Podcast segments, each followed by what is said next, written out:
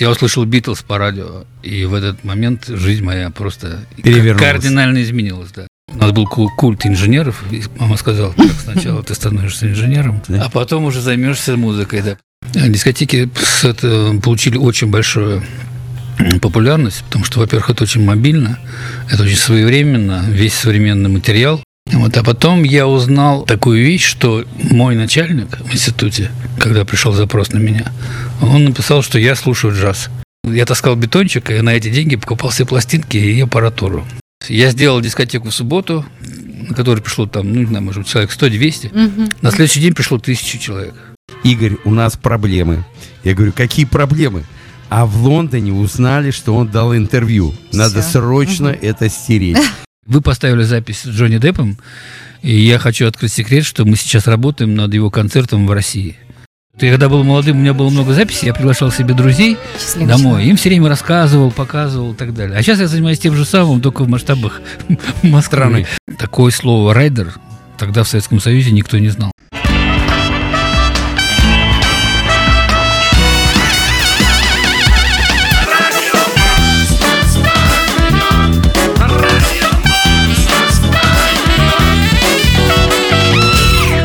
Ильдар, дорогой, добрый вечер, доброе утро по Нью-Йорку. Добрый день.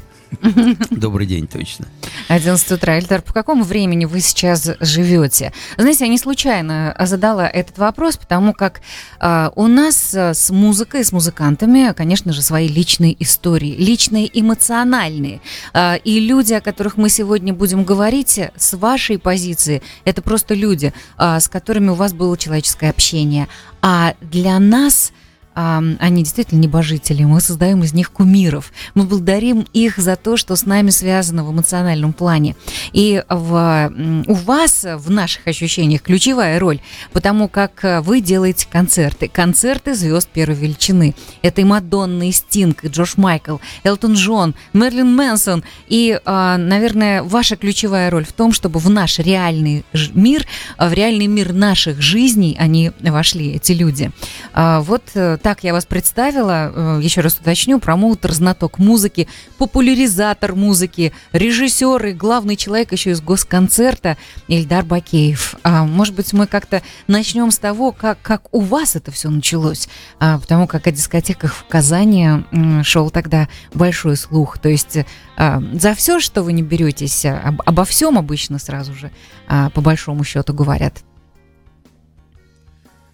Ну, вообще все началось с того, что старший брат привел меня в гости к своему товарищу и сказал, вот, смотри, показал мне на какой-то ящик, из которого полилась чудесная музыка, а это была группа Beatles Can't Buy Me Love.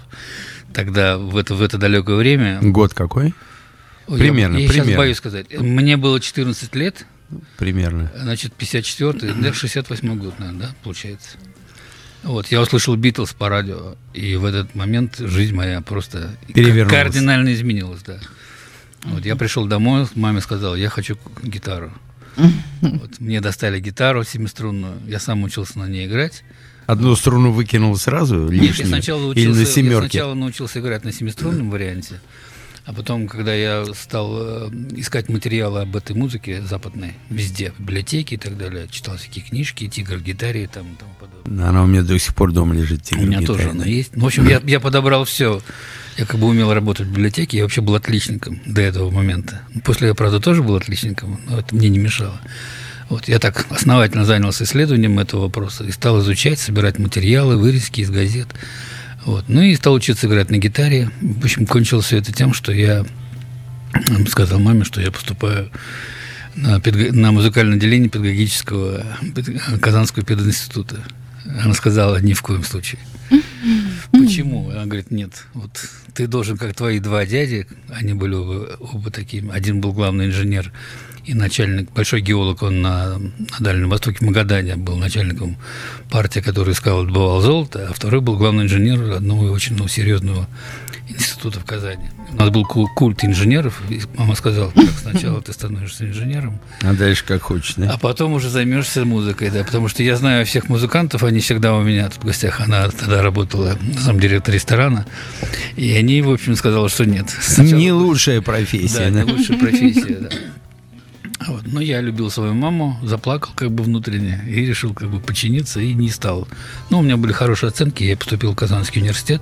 Мгм. Но потом, слава богу, перевелся в Казанский авиационный институт с единственной целью, чтобы научиться э, радиотехническому делу, чтобы паять себе приставки для гитары. Это была моя Вот, тайна. всё равно Тайная музыка. цель, Мгм. о которой никто не знал из моих родственников и так далее. И поэтому я ушел с физического факультета университета, поступил в Казанский авиационный институт именно на факультет радиотехнический, Ничего который я себе. закончил. И паял? Таки паял? И три года я работал в научно-исследовательском. Ну, тогда организовался впервые в России, в Казани организовался новый факультет. Э, Он назывался ВУЗ «Вычислительная управляющая система». Тогда вот только-только компьютеры входили. И создавали экспериментальную группу из, из отличников разных факультетов. Собрали группу, которые бы хотели там поучиться. Вот, мне, об этом, мне об этом рассказали, да. Ну, я так загорелся, компьютеры вроде, что так интересно. Мгм. Вот я перевелся в эту группу и закончил этот факультет. И три года после этого я работал инженером, разрабатывал. Примочки паял или нет? Примочки я паял отдельно. К этому моменту я уже поднаторел. Мгм. Я сделал себе две гитары самостоятельно, две электронные гитары. Ну, Естественно, датчики мы мотали из этих э, наушников, которые мы выковыривали из телефонных трубок. Это мы тоже И проходили, да. Ребята, одну минутку. И вот сейчас я прям вот отсюда просто подведу к тому, что вот а, мы сейчас а, в самом начале пути человека, который привозил а, огромные концерты большими проектами и Стинга, и Мадонны, и Джорджа Майкла, и Элтона Джона, и многих других. И а, Джефф Бек, кстати, тоже. А, перед тем, как мы услышим трек Стинга, потому как э, Стинга аж три э, абсолютно шлаговых концертов, э, да, э, про- даже, наверное, Четыре. тура, тура, да, тура было сделано. Поэтому э, мы просто сегодня в программе узнаем, как э, начались его дискотеки, как началась его музыка. Мы вот сейчас только начинаем узнавать, что это и гитары, и примочки, а как начались его дискотеки. А потом а, музыка и свет, а потом музыка, свет, слайды, а потом музыка, свет, видео. А потом он начал реально привозить тех артистов, на которых западал только сам и с которыми начинал знакомить тогда на дискотеках в Казани а, свою первую публику. Давайте сейчас, наверное, мы на Стинга переключимся, да, музыкальный салон, Эльдар Бакеев, эм, конечно же, Игорь Сандлер, а я Юлия Гениуш. Всем большой привет. Максиму Челикову, Александру Борисову. Всем-всем и Сержу Ловте. А, сейчас удалимся, а потом вернемся. Оставайтесь с нами.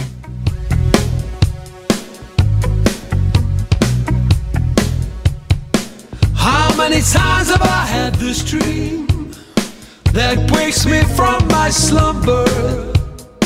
How will I ever get to sleep again?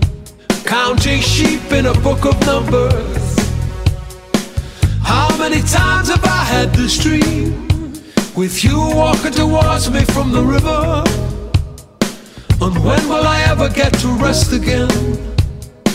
Wondering if I can deliver. This is the sound of rushing water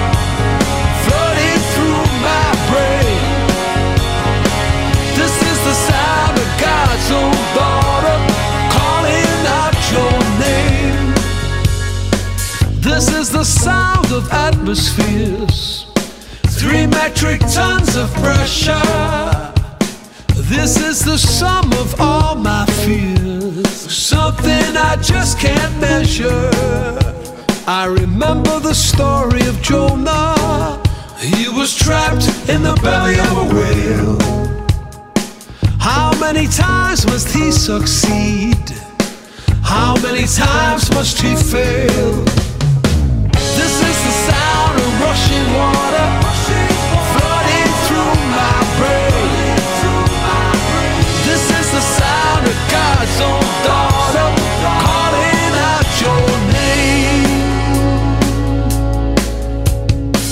I'll see my shrink on an endless couch.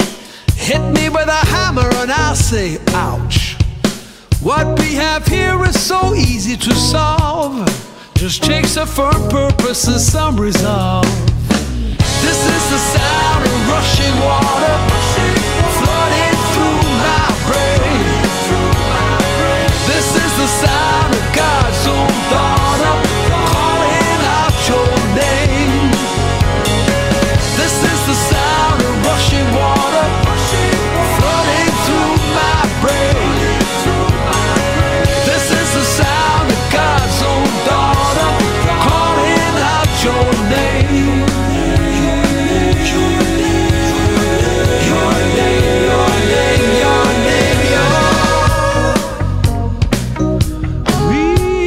to the water flooding through your brain.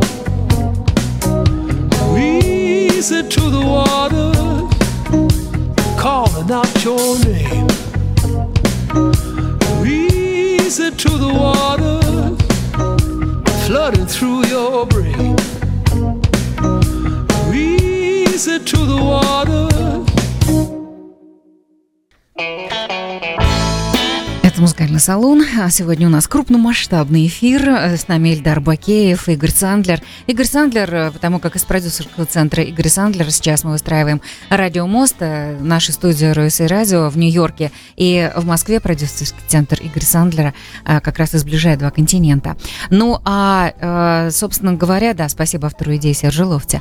А говорить-то мы будем о том, как изменило мир, как изменило восприятие музыки а, для нас, а, когда еще мы там все по ту сторону океана с вами были, в связи с тем, что а, такие звезды первой величины а, приезжали и давали концерты, на них можно было прийти, и можно было соприкоснуться, э, соприкоснуться а, кому-то с музыкой с детства, кому-то с музыкой из юности, а кому-то просто вот э, с журнальными страничками, на которые всегда э, все с таким, за которыми, с таким повышенным интересом наблюдали. И вот Эльдар Бакеев, как раз наш нынешний гость, это человек, который устраивал эти события и менял траекторию восприятия этой нашей музыки.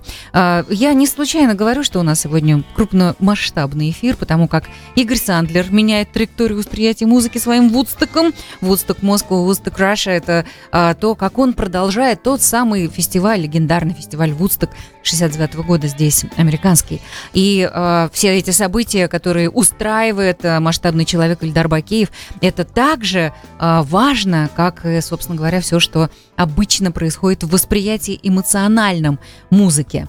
А, первые ваши э, наверное, значимые а, музыкальные события. Вот мы возвращаемся в Казань, отматываем в ваш э, институт, физический факультет, э, время паяния гитар, время первых соприкосновений с тем, что а, вы получаете такую эмоцию, которая несравнима ни с чем. И э, вся инженерия отодвинулась для вас, и музыка высветилась на первом плане, но, а, однако же, исполнителем вы не стали, а, а, начали продвигать интересную музыку, причем новыми альбомами, причем возили ее в чемоданах, причем с какими-то супер навороченными техническими возможностями эти дискотеки были. Какой это был год, Эльдар? Это был год м, 77-й, Ого! Мгм. я думаю. Это катушечные магнитофоны еще, 77-й, да? 78-й. То есть для того, чтобы записать дискотеку, вам нужно было формировать и записывать реально на бобину, шаг за шагом, а, те все хиты, которые вы предполагали поставить в эфире. Э, не в эфире, а на дискотеке. А, Я просто Ну, представила дело производства здесь на радио. э, Мгм. э, Дело в том, что диджей – это такая, в общем, профессия, такая возможность, когда один человек, используя технические средства, может заменить э, целую группу музыкантов.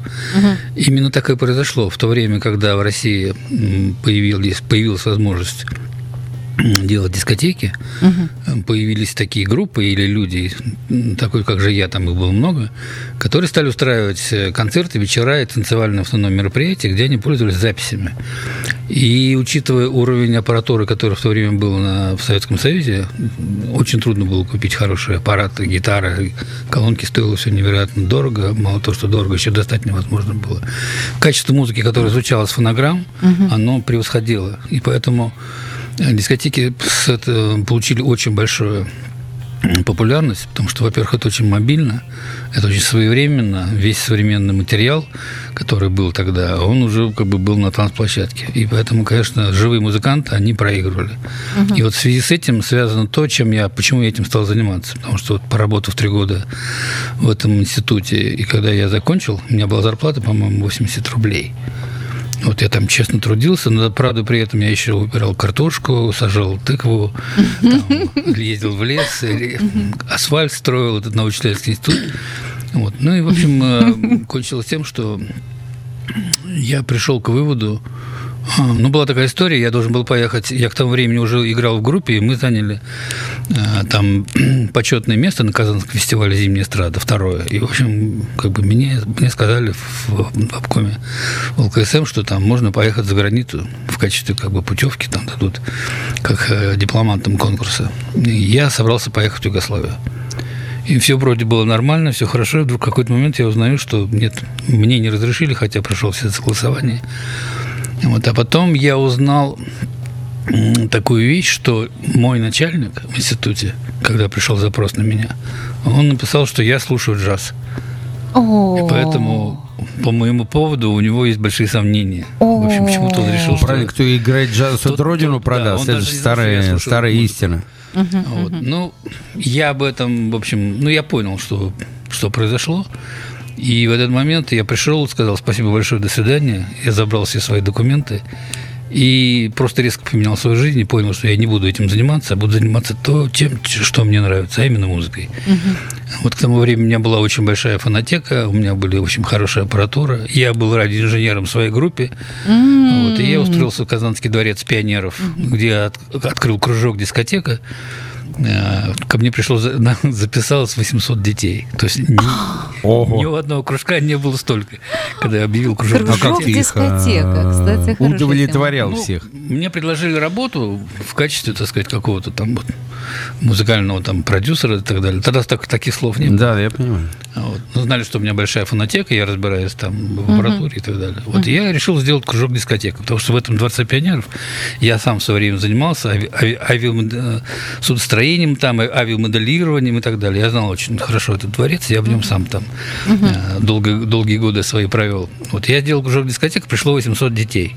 Но там же были какие-то музыкальные Я лекции, не только техника, да? То есть даже вам нужно было за жанром музыкальным... Я сделал э, две группы. Была группа как бы диджеев, где я читал лекции, я им читал лекции о творчестве, там группа Deep Apple, там О, Джимми Хендрикс и так далее. У меня очень Вокально-инструментального ансамбля Deep Purple, да? Ну, Да, раньше да. так же говорили. Нет, я дело в том, что там это, кстати, мало кто контролировал, и там как бы я делал то, что хотел. Вот поэтому а, я делал такие, я как бы воспитывал молодежь. Вот. Я сам учился и их учил, как работать с микрофоном и так далее, так далее. Более того, мы там, э, ну это же как бы молодые люди, когда ты их заинтересуешь, они как муравьи. В общем, мне дали какую-то там страшную комнату в подвале, без пола, без всего, ну, в страшном состоянии. А, Но поскольку до этого я работал, будучи студентом, я работал на шабашках строительным, зарабатывал деньги, на которые я покупал пластинки, которые я слушал дома. А пластинка стоила от 50 до 80 рублей. Вот. И, в общем, я таскал бетончик, и на эти деньги покупал все пластинки и аппаратуру. То же самое я делал.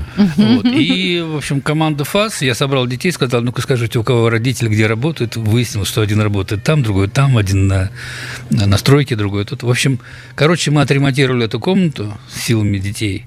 Вот это да. И закупили аппаратуру, поскольку у меня были связи. И Я сделал прям вот как у Игоря. Ну, не так, конечно, но для того года было круто. У меня были микрофоны, у меня были магнитофоны, у меня были проигрыватели. Самое главное, что у меня были фирменные диски. Когда ты показываешь там ши- в- ученику шестого или седьмого класса, там, десятилетнему мальчику, который там просто боготворит этих исполнителей, ты показываешь его диск фирменный, то, понятно, я был просто, так сказать, э, совершенным кумиром. Звезда. далее, да. Вот это Вот. да. И я воспитывал диджеев и сделал вторую часть из этих детей. Мы стали изучать танцеваль... танцы. То есть я пропагандирую культуру танца, потому что тогда просто так это делать было нельзя, нужна была какая-то, должна быть идеологическая, должна быть основа. Я решил, что дискотека – это, в общем, способ познакомиться с хорошей музыкой, и второе, это нужно научиться нормально танцевать, потому что было понятно, что ты работаешь с молодежью. а, И я пропагандировал парные дискотанцы. Я купил всякие школы, до- добыл канадские и так далее. Мы все это изучали. Пригласил своих друзей из татарского театра оперы и балета. Мы там классом занимались, я сам занимался там. В общем, ну, в общем, таким образом я работал. И работал я еще в Горел, Дворце горел, не культуры. просто работал, имени, горел. имени Кирова. И надо объяснить, что такая деятельность, она без коммерческой составляющей, она была невозможна. Потому что одна пластинка, запись одной пластинки на катушку, она стоила 5 рублей. И каждую неделю я из Москвы получал посылку, ко мне приезжало там 20 кассет, то есть 40 альбомов. И вся моя жизнь с этого момента происходила в том, что я вставал утром, и я слушал новую музыку. То есть я непрерывно слушал новую музыку, которая ко мне поступала. Вот я выбирал э, всякие хиты и вещи, и уже к программам, к которым я готовился, я один раз э, в неделю, два раза в неделю работал в клубе имени Кирова, где была у меня профессиональная дискотека. Вот. И там у меня был такой вот первый фурор, потому что когда я первый раз там сделал дискотеку, у меня была очень хорошая запись и была очень хорошая музыка. И я договорился с директором, что мы будем работать. А, Клуб вмещал тысячи человек. И, в общем, цена билета была рубль. И мы договорились, что мы будем делить заработок 60 на 40. Вот. Я в субботу сделал первую дискотеку, где были хиты Бонем, Рапшин, Чили там в прекрасном качестве. На хорошем аппарате, который я мог сделать как, как инженер, имея опыт работы в группе. Вот. Я сделал дискотеку в субботу, на которой пришло там, ну, не знаю, может быть, человек 100-200. На следующий день пришло тысячу человек. Вот директор меня вызвал и сказал, знаешь что, в общем, это неправильно. Я говорю, он говорит, ты слишком много денег зарабатываешь. Я говорю, подождите, я Делаю все. я все делаю. Я ставлю аппаратуру, я ее ношу лично там. Каждую колонку по 25-40 килограмм. Я все включал, выключал отдельно. Ну, Буквально я понятно. делал все один. Сам покупаю музыку. Он говорит, у меня тут коллектив, мне надо кормить и так далее. Это, конечно, хорошее дело. В общем, мы договорились, и я стал работать. Поэтому я зарабатывал много денег. То есть, получается, за каждую дискотеку я мог заработать там, если у меня был аншлаг, то 400 рублей это были очень большие деньги. Для того А, то есть ты Ну уже да, да, 40%, один раз, а ему конечно. 60 отдавал. Ну, а куда мне было деваться, Ну как да. бы не было. Вот. И таким образом у меня появилась финансовая база, на, которую я покупал музыку хорошего качества. У меня были хорошие магнитофоны высшего качества. Более того, я же радиоинженер. Вот, я специально с Казанского завода получал партии пленки, проверял ее на осциллографе, чтобы была плотная запись. Вот, потому что мы там с моим приятелем Андреем Сухим, когда первый раз выступили на дискотеке, мы страшно облажались. То есть это было такая, такое было выступление ужасное с, точ- с технической точки зрения. Мы там не совладали. Это был такой позор. э, Это было просто такой провал ужасный. Пленка сыпалась, наверное. Нет, тогда, да? мы когда писали, там дома корректировали запись. А потом, когда мы вышли на аудиторию, мы попали в руки другого, другого совершенно оборудования, не такого, как дома. Когда это включили на большой громкости, это то Провал просто полезли верха, О. и все, что мы там на- накорректировали, все вылезло. В общем, вот я очень разозлился и дал себе слово, что я буду лучшим диджеем в этом городе. Я просто знал, как это сделать. И с этого момента я как бы дошел до того, что стал делать. Вот, и была отличная дискотека с таким звуком. Пришло тысячу человек, понимаете? Вот, я стал работать вот именно в Дворце пионеров. Я преподавала как бы с детьми, это для души. А в клубе, в клубе Кирова я, значит, работал э, уже по вечерам. Ну, Там была очень очень жесткая молодежь, если вот вы знаете, когда-нибудь была такая боевая группа Тепляп, Да. которая занималась там. Вот они все танцевали у меня. Вот, и, в общем, но меня они не трогали, как бы Ну, музыкантов, и, и вот и они меня как бы ко мне уваж- относились уважительно, потому что им нравилось то, что я делаю. А естественно, я делал такие программы, которые подходили молодежи. Вот мой приятель, который тоже вел дискотеку, он их воспитывал и ставил там чекари, там еще что-то. Вот я этими глупостями не занимался, потому что я это делал отдельно, я читал лекции по, по этой музыке. Ну и параллельно я как бы сам развивался, слушал разную музыку и рок. Дальше я стал слушать джаз-рок, потом я стал слушать джаз. А вот смотрите, у нас земля вес огонь, Earth, Wind and Fire, э, сейчас Буги Wonderland, да? Так, чуть-чуть просто позвучит, да, потому вот как мы моих говорим. любимых групп. Вот, это вот сейчас мы просто на дискотеку попали в 77 году э, в Казани.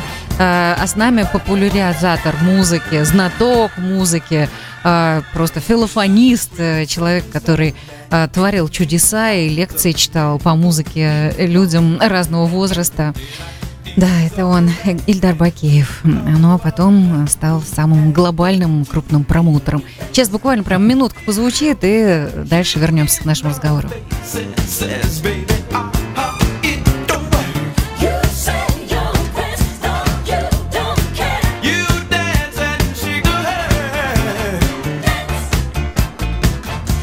Давайте мы вернемся. Это-то мы с вами всегда успеем послушать. А вот эм, э, эти все замечательные рассказы, э, честно говоря, вот еще понятно, что специфика э, того времени, специфика работы с магнитофоном, да, с техникой, она тоже определяет какую-то свою историю. А, Явно вы, работая с своей аудиторией, э, не могли заготовить сразу вот одну пленку и ставить, э, разворачивая, раскачивая э, людей э, в, э, с песнями одной, э, ну, композициями музыкальными одной и той же последовательности. Явно вы должны были реагировать на эм, разные эмоции, эмоциональную реакцию. Как вы с этим справлялись? Ну ладно, сейчас две вертушки стоят, три вертушки стоят. А, можно быстро поменять, э, м, да, винил и там как- как-то это смикшировать. А как тогда? Это же бобинные магнитофоны. А, как вы с этим справлялись? Вы возили с собой несколько магнитофонов, несколько пленок? Ну, э, как бы я набирался опыта в процессе работы, потому что первую программу, которую мы делали, она была записана дома. То есть мы выстроили как бы порядок вещей, когда ты ее ставишь на аудиторию, было понятно, стало понятно, что это не работает. То есть твое видение программы, какая вещь должна за какую идти, а на аудитории она не работает, потому что аудитории всегда разные. Вот. А к тому времени я работал уже вот в Дворце пионеров с молодежью, мы делали дискотеки, в клубе я работал с более старшей молодежью. Я стал работать в ресторане во вторник, заменяя музыкантов один. Летом я работал целый день, целый месяц в ресторане, занимая, заменяя всю как бы группу. Вот. И эм, в какой-то один из моментов однажды директор мне говорит, ты можешь эм, сделать вот... Ну, я еще озвучил разные праздники, которые делались тогда. То есть, поскольку у меня была хорошая аппаратура, хорошая запись, я писал для всех их комсомольских собраний, для партийных собраний музыкальную как бы такую как бы подложку. И танцы после этого были и так далее. Он говорит, вот соседнее есть трамвайное троллейбусное управление, им нужно там сделать на День Победы музыкальную программу. А, Дело в том, что мой отец, он ветеран войны, он служил, а, ну, воевал на фронте, был ранен, а, и он воевал под Сталинградом и на Курской дуге. То есть он зацепил ровно самые крутые события, какие только могли быть. Причем он был молодым человеком. Он закончил Казанское атлетическое училище, и в 18 лет его отправили, в 19 лет их отправили с третьего курса в Сталинград. Ну, в общем, он там... И вот э, для своего отца я покупал все пластинки, поскольку я следил за, за всей музыкой, которая приходила в фирму «Мелодию», Э, Я покупал ему пластинки, связанные с, с, с войной, с во- военно-патриотические песни. У меня были все пластинки. Вот. И я для этого трамвайно троллейбусного управления на 9 мая я написал программу, и она начиналась с Бухенвальского набата. Если вы помните, это вот... э, Ой, ну конечно, которую конечно. Магомаев Да, пел да, там. да. Конечно. Люди мира Да, на да, да, да. минуту встаньте. Мгм, да. И когда я вот эту запись хорошего качества на своей хорошей аппаратуре на улице в трамвайно троллейбусном управлении включил, Люди офигели, да? люди просто офигели, да, они вытянулись, они слушали это. И вот и дальше были хиты как бы этих. Я же как бы знал вкусы, поскольку у меня отец такой. В общем, пришел этот начальник трамвайного троллейбусного управления, говорит, я хочу, чтобы ты у меня работал. И сделал меня руководителем дискотеки в, в трамвайном троллейбусном управлении. И, в общем, зап- ну, дал мне хороший оклад. И моя задача была каждую там субботу, воскресенье или через две недели я ездил в выездные дискотеки, делал э, в трамвайном троллейбусном управлении э, в общежитиях. Потому что была, он был заинтересован, чтобы в общежитиях была жизнь для молодежи из деревень, которая приезжала, работала водителями троллейбусов и, и трамваев. И вот так- и такой крутой чувак там приезжает, а у меня уже тому времени были стробоскопы, дым, там, лазеры и так далее. Я вот приезжаю в такое трамвайное управление, провожу дискотеку, они танцуют, что там шкватурка течет.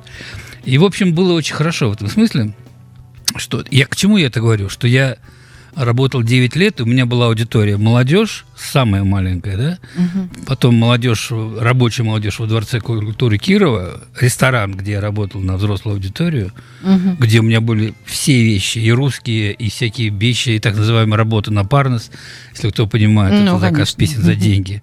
Вот ко мне приходили и говорят, а есть ли у тебя такая песня? Я говорю, есть. И я вот Греции все есть. да, и к этому моменту я пришел к такой технологии, я стал, я стал нарезать хиты на маленькие кассеты с двух сторон. И у меня был чемодан такой огромный с собой, в котором было там 200 или там 300 хитов на маленьких катушках. И было несколько магнитофонов. И я работал всегда на аудиторию, понимая, какая... Ну, я, сначала я пытался ее понять, если это новая аудитория, не там, где я не работаю. Я давал разные хиты, смотрел, какие, какие вкусы. Реакция. да? Мгм, мгм. Да. И устраивал программу по ходу пьесы. Я понял, что это нереально заранее подготовить программу. И в этом смысле, я, видимо, я как бы поднаторел и получил, я изучил как бы вкусы самой разной аудитории. То есть к тому же я уже стал вести вечера для тех, кому за 30 в клубе. Это М, совершенно и это тоже Мне вас не это обошло. очень- да, это все было мне очень интересно и так далее, и так далее. Вот. И таким образом я долгое время работал, а потом однажды там, ну, как бы всего не расскажешь, ну, в общем, мой приятель Рашид Ахунов, который был бас-гитаристом в моей группе, он еще был пе- переводчиком и писателем. Мгм. Он пришел, говорит, вот у меня тут сценарий я написал для филармонии праздника Победы. Э, И надо там, в общем, чтобы все было хорошо. В филармонии не было такой аппаратуры, а у меня уже к тому времени было, было три пульта. У меня было 10 учеников, диджеев, уже как бы выученных, вышкаленных, да, которые могли работать любое мероприятие, так же, как и я. Вот, мы в праздники как бы разбивались, у нас было много комплектов аппаратуры, я давал каждому такому молодому парню свой комплект, он ездил, зарабатывал, был некий общий фонд, мы покупали музыку и так далее. Ну, в общем, было целое, целое предприятие с этим, с этим делом. И, в общем, э, к тому времени мы уже сделали свою дымовую машину тяжелого дыма из бидона для молока, э, из двух тенов от Казанского вертолетного завода. Вот. И, значит, мы просто всю эту технологию э, пытались, ну, позна- пытались. К тому времени я уже купил видеомагнитофон и стал смотреть западные шоу. Э, Я получал. Я один из первых в Казани имел видеомагнитофон. Я смотрел эти шоу как бы вживую. Мне очень хотелось это сделать, э, так сказать, вживую. Почему? Когда я Игоря Сандлера первый раз увидел с группой «Интеграл» в Казани, это был, наверное, конец 70-х, да? 78 78-79, да. Это была это был офигенный концерт. Это была огромная, большая композиция под названием «Сель». А сель это, значит, ну, как бы масштабное природное явление, это как бы э, вода, камень, это, в общем, и это настолько сильно меня поразило. Так мне понравилась эта группа. Я просто видел Игоря, я тогда его не знал. Я просто видел какой-то крутой чувак за клавишами, не так, как обычно там сидит клавишник играет гармонию. Это а он бегает, шоумен, что-то делает, да, костюм, да, да. костюмы меняет, да, и такой звук, в общем, такое видео. Мы тоже на дискотеке старались делать какие-то примочки там со всякими эффектами, стробоскопы, там, дымы и так далее. Вот. И я прямо м, настолько был в восторге, и тогда к тому времени я уже э, проявлял большой интерес к русской музыке, потому что публика, с которой я работал там в разных местах, они стали просить у меня русский материал. Были машина времени, там, то все и так далее. Я заинтересовался и стал искать этот материал в хорошем качестве. Это было очень трудно найти. Вот. Тогда были студии звукозаписи, они были центром жизни. В студии звукозаписи э, распространялась музыка по всему Советскому Союзу. И самый простой способ получить э, признание и известность это было зарядить альбом свой студию звукозаписи. Вот. И таким образом, в общем, э, короче, мы сделали этот концерт, в котором был и дым, и свет, и все такое, и там фонограммы Шоу. всякие интересные. Да. И это, это когда мы сделали, ну, а это был как бы про, про один день победы в Берлине. Вот так это было. Но там был дым, как бы стробоскопы, и там татарский юноша там вспоминал свою любимую, прежде чем он шел на, на, штурм, на штурм значит, Рейхстага. Все это было сделано на таком уровне вот современном, что директор филармонии, художественный руководитель, сказал, слушай, у тебя талант, тебе надо учиться. Мы тебя пошлем в Москву в ГИТИС. И вы оставили говорю, Казань и я даже- уехали в ГИТИС. Нет, я и не оставил, но я просто как бы взял себе это в голову. Мгм, мгм. Вот, и какое-то время я работал. Ну, в- я уже сотрудничал со многими татарскими театрами, писал музыку, которая им нужна была. У меня было очень много музыки, самой разной, инструментальной, фоновой я собирал. Всякую-всякую музыку, и все это дело изучал. И вот как бы я постоянно работал с театрами, мне заказывали, естественно, это все оплачивалось.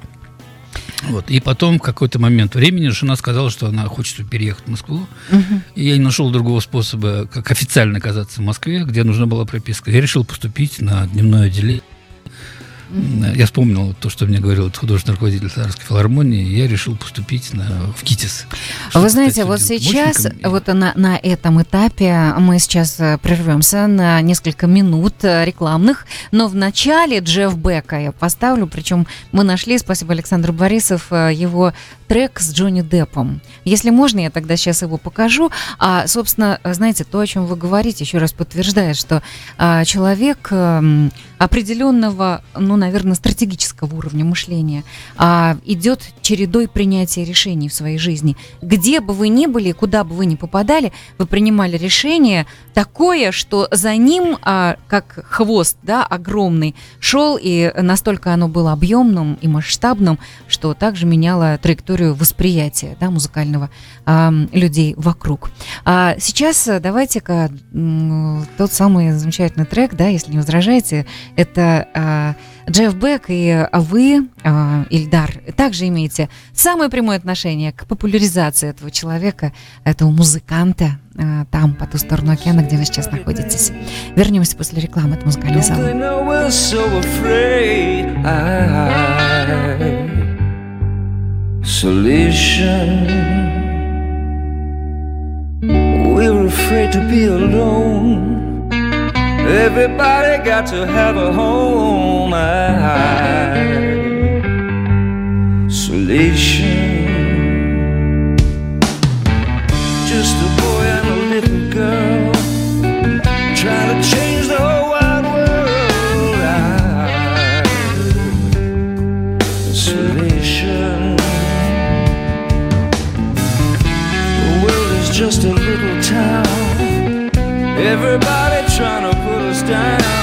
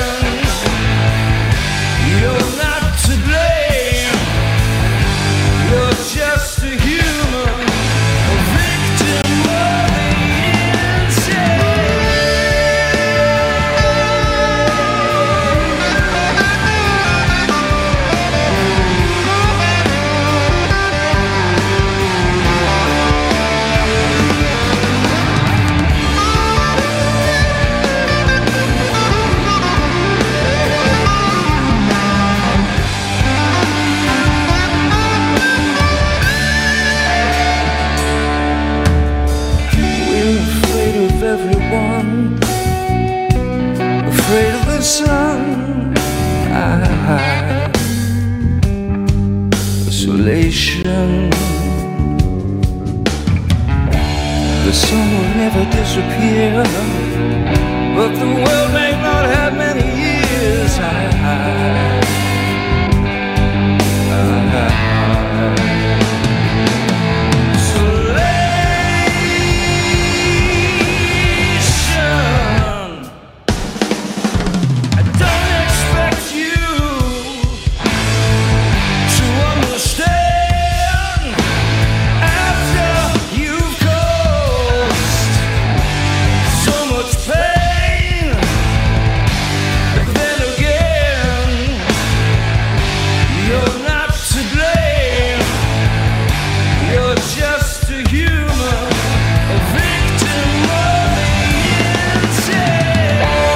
Да, это поет Джонни Депп. А гитарист Джефф Бек – это тот самый британский гитарист-виртуоз, композитор, семикратный обладатель Грэмми. А его группа Yardbirds, наверное, а, помнят знатоки, 67 год, и а, The Jeff Beck Group – это также его группа. И, а, собственно, по настоянию и по волшебству нашего нынешнего гостя Ильдара Бакеева этот удивительный человек, гитарист, потрясающий с аншлагом а, провел свои концерты в Москве. Мы вернемся сразу после рекламы и поговорим по подробностям. Это «Музыкальный салон». Оставайтесь с нами. Это программа «Музыкальный салон». Это среда, середина недели. Ильдар Бакиев сегодня с нами. Мадонна, Стинг, Джош Майкл, Литл Джон, Мерлин Мэнсон и Джефф Бек, которого музыка звучала вот буквально сразу перед рекламой. А, э, человек имеет прямое отношение к тому, что всех этих кумиров наших музыкальных мы могли видеть на концерте. Конечно же, мы медленно, но верно подходим к тому моменту, когда мы будем говорить об истории, когда эти концерты состоялись в Москве, как они состоялись, как э, достигли, э, достигнуты были договоренности, как Джош Майкл так получилось, что он дал концерт с этим невероятным стекающим экраном в Олимпийском тогда. И эти четыре концерта Стинга, и концерт Мадонны в Лужниках, а, пере- перенос даты, который был, и с чем это все было связано, мы обязательно этого коснемся. Ну, а того, а, чего мы коснулись в первом часе, то, что мы уже узнали об этом человеке, мы точно знаем, что человек масштабный. Человек принимает решения, а, понимая всю ответственность за последующие события. Человек, который идет идет э, шаг, шаг за шагом дальше, а, полностью отдавая себе отчет, куда идет, зачем и для чего. А Сейчас мы на той точке, когда он, точке жизни, биографии, когда он перенесся из Казани в Москву. А, В Москву, в ГИТИС и, собственно, встретился и начал вращаться уже в той среде, которая привела его к дальнейшим событиям. Итак, у нас Да, перед- Юля, но Мгм, да. Я сейчас э, как раз на этой точке тебя чуть-чуть э, прерву, потому что Давай. мне хотелось бы продолжить э, а, историю с Джефф Беком. Да, ну рояль в кустах у нас сегодня будет и не один. И как раз Джефф Бека просто мы пока послушали. И есть очень интересная история, связанная э, лично Ильдаром и меня.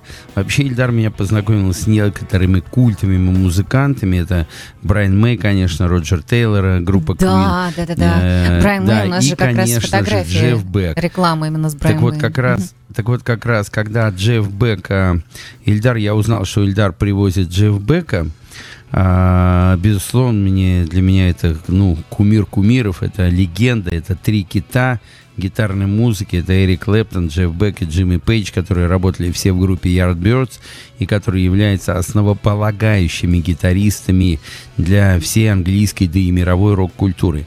Так вот, когда я узнал, что прилетает Джефф Бек, я, естественно, тут же звоню Ильдару и говорю, Ильдар, дорогой, а как бы мне взять интервью у Джефф Бека?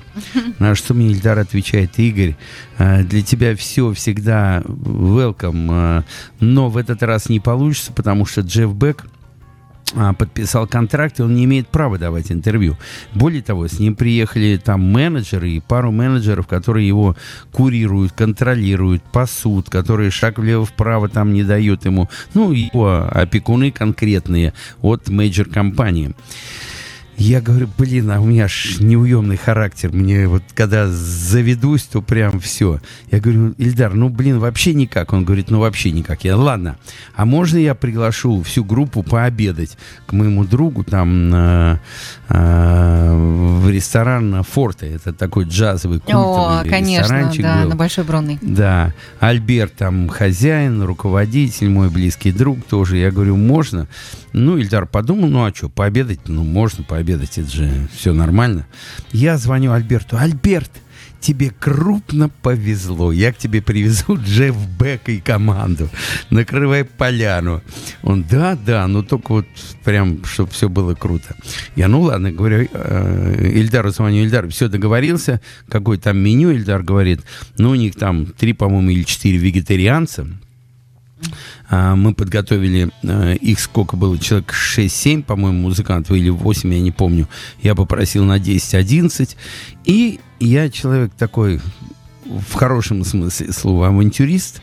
И я подхожу к Альберту и говорю, Альберт, у него нельзя брать интервью. Ну, я на всякий случай, а вдруг, вот, вот, ну, бывают же чудеса. Можно у тебя где-нибудь комнатушка есть, я поставлю заранее свет, звук, там, камеры, и, а вдруг? Ну, Он говорит, ну, вот у меня вот терраса, да. давай. И я на, в террасе, на террасе за Мгм. Так. партнера, который по-английски хорошо говорит, ну, прекрасный оператор. И мы занавесочкой закрыли эту террасу и встретили гостей. Ну, вегетарианцы, ну, выпить-то им можно. Мы выкатили вина побольше, выпили, закусили. Я с Джефф Беком сел рядом, угощая его, подарил ему свои книжки про рок-музыку. Говорю, что я вот первую профессиональную рок-группу интеграл. В общем, о музыке, бла-бла-бла. Часа два говорили. Все расслабились, смеются, анекдоты. И вдруг я Джефф Беку говорю, Джефф, а можно у тебя интервью взять? Так, хом-видео, я не буду никуда распространять вот для себя. А он выпил нормально, все говорит, да давай. И мы с ним идем на террасу. Вот я закрываю хитрый. занавесочки, камера, мотор и погнали интервью. Вот я, Хорев и да. Джефф Бек напротив. Прошло минут 10. а, менеджеры Джефф Бека поняли, что его нету, начали его искать. Говорит, а где Джефф Бек? Ну, может, в туалете? Пошли в туалет. В туалете нет. Может, на улице нету. Куда Джефф Бек пропал? И потом а, говорит, а где он может быть? И ребята говорят, а может вот на террасе. Они заходят на террасу, а там интервью идет полным ходом. Они, а мы вроде уже подружились, уже выпили там. И они не стали там грубо, начали мне жестикулировать. Игорь, нельзя интервью, no, no. И я говорю, это. а я в дурачка прикинулся, как нельзя, нельзя, я не знал. И Хорев продолжает интервью брать, а я к ним подхожу, да, нельзя, ну ладно, сейчас закончим. Еще минуты две я тянул время, потом мы закончили интервью, и потом самое главное началось. Они говорят, а куда пойдет интервью? Я говорю, да никуда не пойдет, это хом-видео. И, а, а потом мы э, пешком пошли на Красную площадь, там минут 15, наверное, идти было с Пушкинской площади. И всю дорогу они рядом со мной шли и говорили, ты должен стереть это интервью, у нас контракт, мы не имеем права. Я Вот говорю, да, ребят, ну не волнуйтесь, я, Эльдар мой друг, я его ни в коем случае не подведу. Как скажете, так и будет. И на Красной площади фотографии делаем, у нас все это осталось. И они все время, всю дорогу мне э, говорили, нельзя, давай сотри, мы не имеем права. В итоге А осталось куда или нет? пойдет, если узнают. Так вот, сейчас я договариваю. Завтра в 12, на следующий день в 12 часов мне звонит Ильдар. Игорь, у нас проблемы. Я говорю, какие проблемы? А в Лондоне узнали, что он дал интервью. Надо Всё. срочно это стереть. Я говорю, Ильдар, дорогой, ну блин, ну какие-то варианты есть, шанс что-то. Нет, надо стереть, они уперлись, там скандал, у меня будут проблемы. Я, Ильдар, я тебе не хочу проблем, я все решу. Давай как-то, дай, свяжи меня с ними, или я не помню как. Короче, в итоге мы договорились, что я дал честное пионерское, что никуда это не пойдет, и что я только в плохом качестве со временем отрывки могу там где-то в интернете у себя разместить, но если, не дай бог, это пода- пойдет в какой-то канал, то будут проблемы. Ребята, это И, короче Игорь говоря, вот это Сандлер. интервью до сих пор. Но, но, честно говоря, действительно, это эксклюзивнейшее интервью, потому что... Спасибо. Мы обязательно к этому канал, ни вернемся. Муз-ТВ, Это программа MTV, «Музыкальный никто салон». Мы придем сразу же после начала чая, э, часа. Полдень Нью-Йорке. Это программа «Музыкальный салон». Время говорить спасибо. Спасибо и привет и всей нашей команде музыкального салона, нашему звукорежиссеру Александру Борисову, он же и видеорежиссер. Саша, здоровья тебе. Кате Субботиной, которая пр- продолжает готовить музыкальный салон вместе со всеми. Мартину Гоцманову, Ивану Маяцкову. А, кстати, а, Мартин Гоцманов делает весь постпродакшн. Пожалуйста, смотрите на всех цифровых площадках записи наших музыкальных салонов, если вдруг кто-то что-то пропустил, а интересно. Максим Челикову большой привет, тоже Макс, э, очень тебя любим, возвращайся к нам быстрее.Ирине Подмаревой, Якову Кутепову тоже привет и спасибо за все, что делает. Спасибо и привет автору идеи Сержу Ловте и привет Сергею Штрифан. А, спасибо вам за все настроение и за а, весь тот такой большой и красивый масштабный формат, который мы с вами наработали за 7 лет. Кто-то меньше, кто-то все семь, а кто-то и больше. Так что вот э, время благодарности – это полдень в Нью-Йорке в среду, прямо в середине недели. Ну, а я возвращаюсь опять к нашим крупномасштабным гостям. Ильдар Вакеев сегодня с нами и Игорь Сандлер, э, тот самый Игорь Сандлер, э, из продюсерского центра которого мы выстраиваем сейчас наш радиомост. А, Ройс радио в Нью-Йорке, это радиостудия и продюсерский центр Игоря Сандлера. А, Говорим сегодня об уникальных э, каких-то вещах, а, то, как э, становление а, каких-то моментов профессиональных становилось, э, в частности, а, такого профессионала, который привозил а, в Москву и вообще по ту сторону океана, давайте так говорить, и Мадонну, и Стинга, Джорджа Майкла, Элтон Джона, Мэрилина Мэнсона и Джефф Бека. Ну, не буду всех перечислять, но остановились мы как раз на той самой замечательной истории с приездом Джеффа Бека в Москву. Э, Это уникальный совершенно гитарист. Он в 90-м году, по-моему, был признан самым выдающимся гитаристом мира, а в 2003-м э, журнал Rolling Stones включил его в сотню величайших гитаристов всех времен. И, э, ну, дальше, Игорь, пожалуйста, твои истории, которые мы продолжаем, так как у тебя было эксклюзивное интервью из клуба Форте, а, взятое каким-то обманным способом, после которого мне захотелось задать вопрос, сколько раз ты был женат. А, Продолжаем разговор о Джеффи Беке. Итак, э, интервью с Джефф Беком. Но хэппи-энд, все нормально. Ильдар провел концерт, проблемы мы отрегулировали. Но то, что я увидел на концерте, это, конечно, было настолько круто, настолько здорово, и настолько я растворился в этой музыке. Джефф Бек реально это величайший из величайших гитаристов, и это действительно культовый э, музыкант, который вошел в историю уже давным-давно как классический музыкант. Причем э, Джимми Пейджа мы все знаем, э, одного из китов, который один из основателей тяжелой э, музыки. Эрик Клэптон это, конечно, один из основателей белого блюза. И, но Джефф Бек это он музыкант, который дал э, начало очень многим музыкальным направлениям. У него вообще свой замок под Лондоном, там э, коллекция машин. Вот он периодически на своих Роллс-Ройсах вокруг замка покатается в, при, в пригороде, и потом выдает такой альбом, который революционный, реальный, и делает просто бросок вперед. И, а, кстати, Дима Дебров, это один из телеведущих известных, а, он мне, я его часто приглашаю на свои мероприятия, концерты, он говорит, Игорь, я прихожу с удовольствием, но когда приедет Джефф Бек, вот тогда я отменю все программы, все свои личные дела. Это единственный музыкант, которого я не видел и мечтаю на него попасть. То есть Джефф Бек это реально, а, ну, бог гитары и Так, бог... престиж а, Джеффа Бека определили, статус определили, статус в той стране, статус в этой стране, статус в Англии. И теперь рояль в А кустах. теперь рояль в кустах. Вот тут у меня такая пластиночка Джефф Бека, я вам ее покажу. гад. а, с подписью Ильдара и 2010 год, тогда, когда он приезжал. И Вот вот, это эта да. пластинка стала определяющей уже для нашего гостя, для Ильдара Бакиева. Сейчас он про нее расскажет. Чем же она стала. Раритет, ребята, раритет. Мгм. Но вот эта пластинка у меня в коллекции лежит э, сейчас, я думаю, 50 лет. Если, ну, 45, наверное. Потому что она, сейчас посмотрим, Эльдару сейчас 67. она 75 года выпуска, и у меня она появилась через 2 или 3 года после этого, значит, получается Ну, 45. 78 год. Да, потому Боже, что вот я же верится, рассказывал, что что я 78-го получал, получал информацию, я покупал пластинки, Мгм. и однажды мне м, привезли пять пластинок, среди которых была пластинка Джеффа Бека и Джорджа Маклафлина, и Джона Маклафлина. И когда я включил Джеффа Бека, я, не знаю, месяц, наверное, я не мог успокоиться, потому что такое сильное впечатление он на меня произвел. Ну, потому что я сам гитарист, в группе играл на гитаре, и до сих пор я как бы мучаю этот инструмент дома уже лично для себя. Поэтому Джефф Бек, он настолько сильно меня поразил, что я не могу сказать, что я дал слово там, чтобы, прости, чтобы его привести. Но когда э, мы общались с одним агентом, он нам предложил э, своих артистов, которых мы рассмотрели на гастроли в России, там был Джефф Бек, и я решил его привести.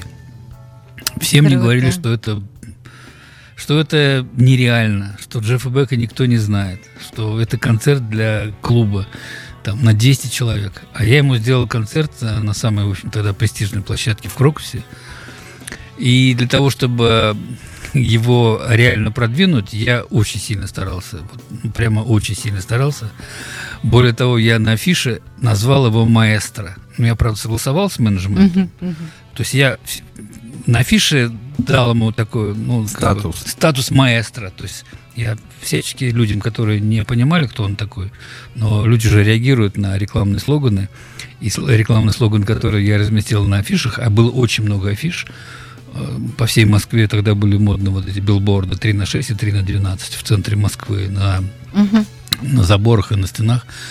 И было очень много рекламы Джеффа Бека, и люди, конечно, не могли не заметить, что так сильно этого артиста рекламируют. Вот, потому что э, концерт этот не был для меня коммерческим. Изначально было понятно, что я на нем деньги не заработаю, что я, скорее всего, на нем деньги потеряю.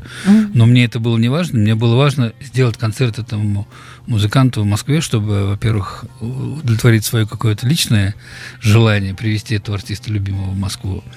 И, во-вторых, все-таки познакомить его с, с московской общественностью. И, в общем, я написал на афише цитату одного гитариста другой группы Туто, э, которая называлась, что Джефф Бек это, Бек – это бог гитары, и ни один смертный не может сравниться с ним. И название э, имя этого композитора, имя этого гитариста из группы «Дато». Меня спрашивают, а кто это такой? Я говорю, да какая разница, кто это говорит? Главное, что он говорит. Ну, в общем, все сложилось хорошо. У нас был в Москве аншлаг. Мы собрали 2000 человек на такую музыку. Это же инструментальная музыка. Там нет вокала, там только инструментал. Это был такой потрясающий концерт по звуку. Я очень большое внимание уделяю звуку. И после этого м, концерта я разговаривал э, с звукорежиссером и спрашивал его, как он добился такого звука в Крокусе. Он показал мне ту технологию, которую он использует, что он взял 48-канальную запись, которую он сделал в предыдущем концерте в Финляндии, похожем на Крокус, и сначала выстраивал зал по этой записи. А если вы знаете, обычно, ведь когда начинается концерт, то звукорежиссер начинает на концерте рулить как бы концертом. Они Да. начинают настраивать пульт во время звука.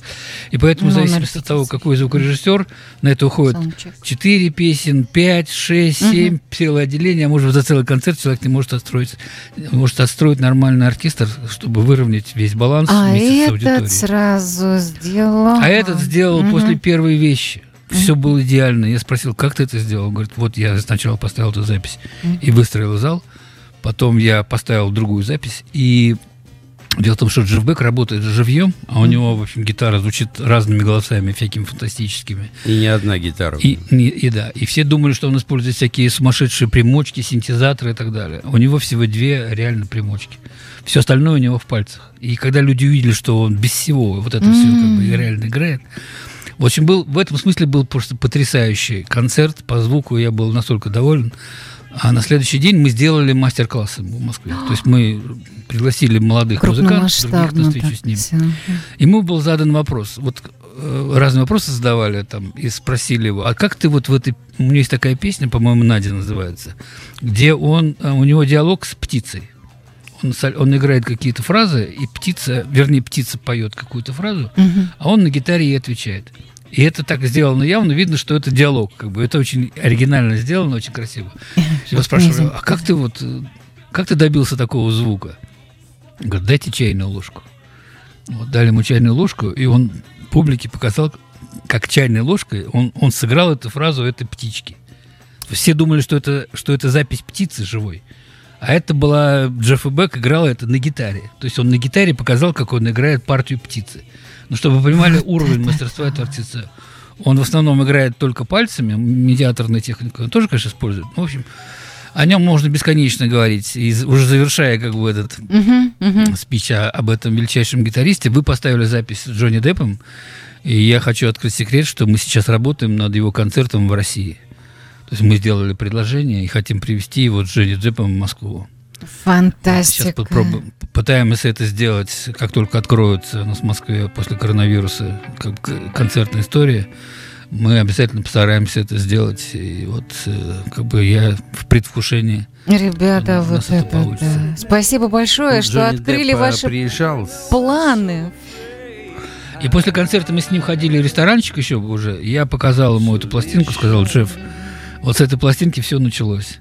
Он мне поставил автограф и сказал, ну круто. В общем, ну как бы сила музыки, понимаете? Меня многие часто спрашивают, там, как я там к этому пришел музыки, да. и так далее.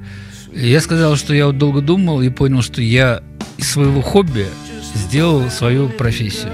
Есть вот я когда был молодым, у меня было много записей, я приглашал себе друзей, Счастливый домой. человек. Им все время рассказывал, показывал и так далее. А сейчас я занимаюсь тем же самым, только в масштабах. Страны. Да, я привожу артиста и всем показываю, что есть такие замечательные музыканты, потому что когда я учился в ГИТИСе, я как бы много изучал вот это концертное дело, организация этого дела. Э, Было понятно, что первые русские э, реальные настоящие импресарио, они всегда знакомили московскую аудиторию с какими-то именами, которые в Москве люди не знали. Тогда же не было ни интернета, ничего, и поэтому очень многих артистов для Москвы открывали именно промоутеры. Вот Тогда они назывались импресарио, вот они привозили в Москву и представляли московской публике артистов, которых они где-то находили. И вот я до сих пор считаю, что одна из важных, так сказать, э, обязанностей промотора это знакомить э, московскую публику с такой музыкой, которую они не знают. Но это очень опасно с точки зрения бизнеса, потому что в Москве продать концерт э, и сделать неизвестного артиста чрезвычайно сложно. Чрезвычайно сложно. Ну, Но тут, если да, хочешь, тут, тут тоже, наверное, компромисс с собой, как промоутер разработать импресарио или сделать красиво. Мы вернемся к нашему разговору, потому как, э, как конечно, подробности организации туров людей с огромным музыкальным именем. а, вот э, как раз у нас впереди. Оставайтесь с нами. Это музыкальный салон Эльдар Бакеев. А, ну и Игорь Сандлер, Юлия Гениуш с вами тоже. Это музыкальный салон. Говорим мы сегодня с Эльдаром Бакеевым. Игорь Сандлер тоже, конечно же, с нами в студии. И, э, честно говоря, очень хотелось бы узнать подробности, как же начинались ваши концерты. Это же целое искусство говорить э, с представителями э, тех самых звезд первой величины, мировой величины. И э, дальше продолжать эти переговоры, дальше обсуждать э, не только технические бытовые райдеры, как мы с вами, обыватели, знаем, там очень много тонкостей. Ну и потом, конечно же, решение о приезде на этом уровне, наверное, уже а, тоже звезды страшно интуитивны, и их а, штат, огромные административные группы тоже интуитивные. И ам, насколько же нужно быть э, человеком глыбой для того, чтобы убедить а, всех этих людей в том, что да, а, тур действительно а, резонен а, приезд в Москву принесет какие-то, ну, не только финансовые дивиденды, а что-то еще. Как это было и кто был первым, Ильдар Бакеев? Первый концерт, который я сделал, ну, западной звезды очень серьезный, это был концерт Пола Саймона. Вот у меня есть пластиночка с автографом Пола Саймона лично, О, который он дал мне в Москве. Это был концерт Пола, Пола Саймона и э, группы Леди Смит Black Mambazo из, из Африки. Вот это было, когда я уже работал в госконцерте, я заслушался. Да, да, прекрасной да, да. которая очень уместно называется Still Crazy After All These Days, These Years. Ну, то есть сумасшедшие годы, которые сейчас происходят. Ну вот э, Пол Саймон... э, дело в том, что концерт нормально организовать, на, очень важно выбрать правильную площадку. А, соответственно, выбрать все технические условия райдера, чтобы этот, э, музыка этого жанра прозвучала. Вот э, подбирали долго, э, какую же площадку дать Полу Саймону, и пришли к выводу, я еще работал в госконцерте в качестве менеджера. Решили, что это будет зеленый театр, там, на свежем воздухе, это было лето, и так далее, так далее. Значит, э, западная страна спрашивает, пришлите нам райдер площадки. Значит, э, такое слово райдер тогда в Советском Союзе никто не знал, что это такое. Говорит, ну пришлите план зала. Нет в природе плана зала. Электрическую схему. Нет в природе электрической схемы. Какой это год, простите? Это, сейчас скажу, какой-нибудь там 87-й. О, А, нет, это точно, вот же автограф, 89-й год. 89-й. Мгм. Мгм. Ну, вы же помните, что я же по профессии, по первой радиоинженер. А, И вы все Я нарисовали. поехал, я поехал в Зеленый театр, взял рулетку, нарисовал, замерил все размеры, абсолютно все, сделал схему зала трехмерную, нарисовал, а, нарисовал всю проводку, все подключения и так далее, все расписал, короче, сделал технический райдер. И им отправил. Они получили, говорят, прекрасно, все нормально. Концерт, в общем, прошел отлично, Полу Саймону очень понравился, я после этого подошел, он тоже один из моих кумиров, и я ему говорю, Пол, можешь вот мне под пластинку подписать? Ему очень понравилось, что это сольная пластинка. Он же обычно известен больше у нас как Пол Саймон и Гарфанкел. Да. Вот, да. А тут это его альбомы. Вот, вот такая была история. То есть это, э, понимаете, я коллекционирую тех кумиров, которые в молодости на меня произвели большое впечатление. В частности, Пол Саймон. То есть я как бы собираю коллекцию артистов. Ну которых вот, я э, когда-то любил. понимаете, да, А вот это как это раз делаю. подтверждается та самая, та самая теория, о которой мы говорили в самом начале, да, когда была ваша любимая музыка, дальше вы ее крутили на дискотеках, дальше добавляли слайды и информацию о музыкантов, дальше добавляли видео, а потом вы начали привозить реально артистов, тех, кто э, для вас много значил и э, значит, и знакомить с ними э, людей. Я просто напомню, что Пол Саймон 57 года родился в Нью-Джерси, выучился в Квинсе, ну и, конечно же, невозможно не знать это имя. А Вот позвучала уже композиция. Спасибо вам за подробности, уважаемый Ильдар Бакиев. Его мелодия входит в лучшие 50 мелодий за всю историю популярной музыки. Звуки тишины. Вот это да. Вот. Но после Если- этого я да. ушел из госконцерта. Я доскажу, как, как, как у нас получилась Мадонна. Я ушел из госконцерта, создал свою эм, фирму, э, в которую вошли, вошла моя жена, она работала тоже в госконцерте импресарио. Вот. Но просто всего не расскажешь, как бы мало времени. Но, в общем, в госконцерт я попал из ГИТИСа, потому что я проходил, будучи студентом, я проходил практику в Москонцерте, Росконцерте. Но я же был специалистом по западной музыке. Я очень просил своих педагогов, профессоров, чтобы меня направили в госконцерт. Но в госконцерт никогда в истории ГИТИСа ни один студент на практику не ходил. Это была закрытая организация, там была валюта, там, в общем, все было очень жестко, и туда пойти было нельзя. Вот мой преподаватель пошел в госконцерт, э, поговорил с замдиректора, а там был уже замдиректора так, э, Александр Степанович Хадыкин. Он был когда-то директором госконцерта, а потом стал замдиректором госконцерта. И вот он пришел к нему и говорит, у меня есть хороший студент, он очень хочет в госконцерте практику. Хороший парень, там все разбирается в компьютерах и так далее, он вам тут э, поможет и все. И, в общем, они меня позвали, я пошел собеседование, они меня взяли. И вот это наступил мой счастливый момент, потому что я оказался ровно там, где я должен был оказаться. Потому что там вот были именно западные артисты такого уровня. Вот. Но другой вопрос, что мне сказали, так, э, рок-концерты, поп-музыка, это замечательно. Давай-ка ты нам сделай фестиваль «Танцуй Испания», где три балетных коллектива, гала-концерт в Мариинском театре, э, три Ого. балета, там 100, 200 человек, 150 человек. Ну, то есть, работая в госконцерте, я получил опыт э, организации концертов всех жанров. Сначала я делал скрипачей, а, и вот тоже интересный такой момент, э, э, который был в госконцерте. Когда я был студентом, у меня был руководитель э, Владимир Аносов, очень опытный менеджер концерта, и он как-то просматривал планы и что-то бросал в мусорное ведро. Я спросил, а что ты туда бросаешь? Он говорит, да это фигня какая-то. Я говорю, что такое? Я говорю, ну это такие планы, которые, в общем, мы делать не будем, какая-то группа ро саксофон квартет джазовый американского. А я, значит, э, я же слушал, я знаю, кто такая ро саксофон квартет. У меня ручки задрожали, я говорю, «Б- подожди, как это, как... Я говорю, давай я сделаю этот концерт. Он говорит, да ты что, ты с ума сошел, это никому не надо. Вот. Но я уже к тому времени был таким, э, как бы, известным любителем джаза, ездил на джаз-фестиваль, знал многих директоров джаз-фестиваля. Я взял этот проект в работу. В общем, я это сделал. Вот пластинка. Это О. один из первых американских коллективов, который приезжал в Россию, когда была перестройка. И тогда был термин, назывался «саксофонная дипломатия». Вот они приехали, это был один из самых первых концертов э, в России. 89 год, причем отправили вы их в Сибирь. группа. Не в Москву. Я отправил их и Natural Jazz Gas Band в Сибирь, и там все было очень замечательно и хорошо. И, в общем, после этого они меня пригласили в Америку, я ездил. Ну, об этом мы сейчас говорить не будем. Мгм. И к тому моменту, back. что в госконцерте как бы я набрался опыта и получил опыт э, работы с большими коллективами.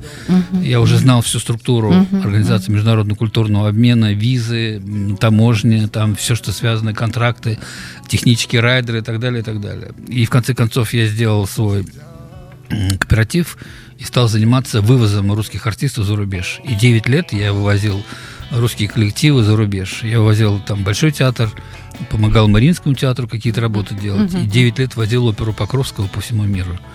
Мы много раз Фантастика. были в Испании, объездили всю Европу, несколько раз были в Латинской Америке, были в Японии.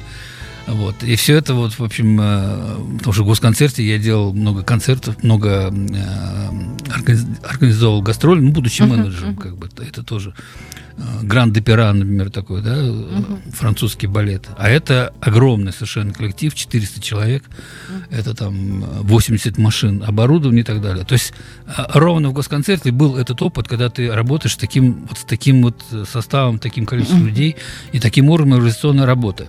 Вот.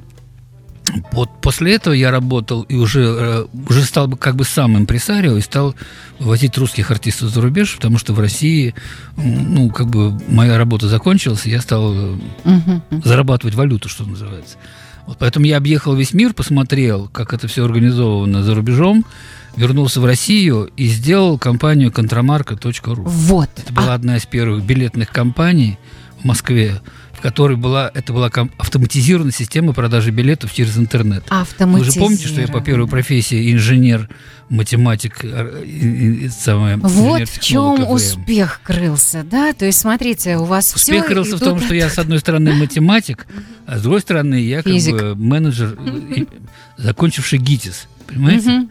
Вот. И Золотое сечение. Таким образом, вот, Успех вот эти два моих, две- два, два моих скилла, да, которые там были, к тому Прошедшего моменту, они позволили мне создать эту компанию. А, И уже в рамках этой компании э, э, я стал заниматься продажей билетов на все московские мероприятия. И пять лет это мне... Я нашел инвесторов, это долгая история, об этом сейчас не буду рассказывать. Я нашел инвесторов, они вложили деньги, мы написали бизнес-план, я стал директором этой компании. И была поставлена задача вывести компанию, э, за- занять первое, первое место на рынке. Вот, 25% рынка. В конце концов, так и случилось. Контрамарка занимала 25% московского рынка. И к тому времени в рамках этой компании я приобрел опыт по продаже билетов самых разных жанров. Знаете, когда мы начинали, я долго думал, вот могу я поставить на первый экран своей вот компании по продаже билетов э, Мерлина Мансона, которого мы тогда, в общем, тоже делали, мгм, и, и, Григоровича, например. мгм. Вот у меня в голове это, как бы у меня такого полусоветского, да, еще менеджера, в голове не укладывалось, что я могу поставить вот рядом эти две величины. Вот. Но потом я понял, что вот этот магазин, э, вот этот универсальный билетный магазин, он, он универсальный, там должны продаваться любые жанры.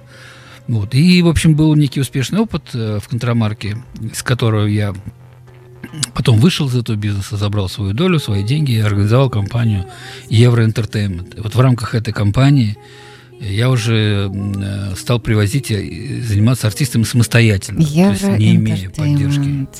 И Мадонна... Евро Entertainment Мгм, мгм. И Мадонна была Мадонна- уже в этом. И Мадонна, э, к- в котором я был как промоутер в этом проекте, потому что я два раза делал Мадонну. Первый раз это был 2006 год. Это мы были билетным агентом и финансовым партнером этого концерта. Это был очень сложный концерт в Москве, потому что в туре была возможность выступить или в Риме, или в Москве. И Мадонна выбирала, э, ей хотелось в Москву, но не было даты в Москве.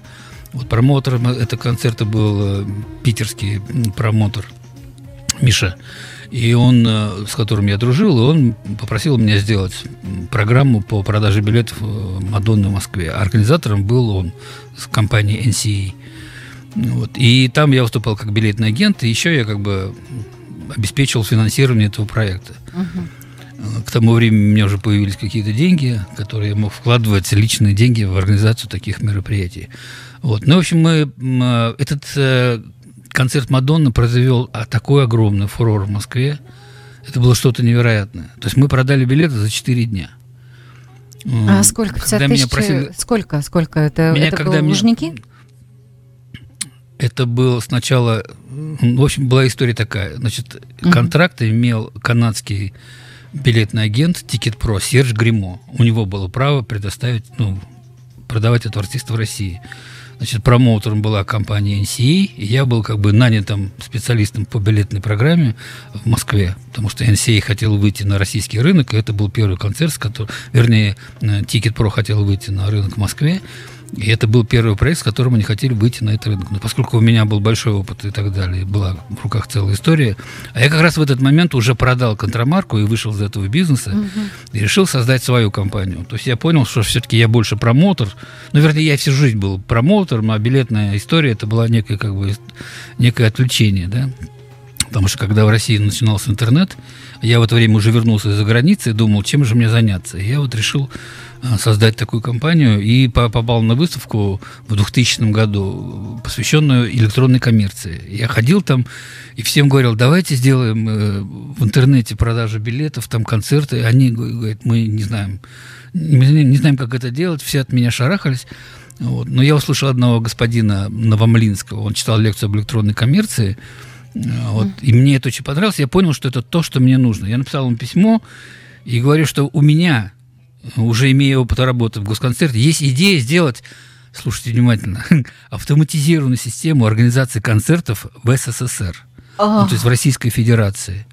Потому что работая в госконцерте, я работал со всеми филармониями.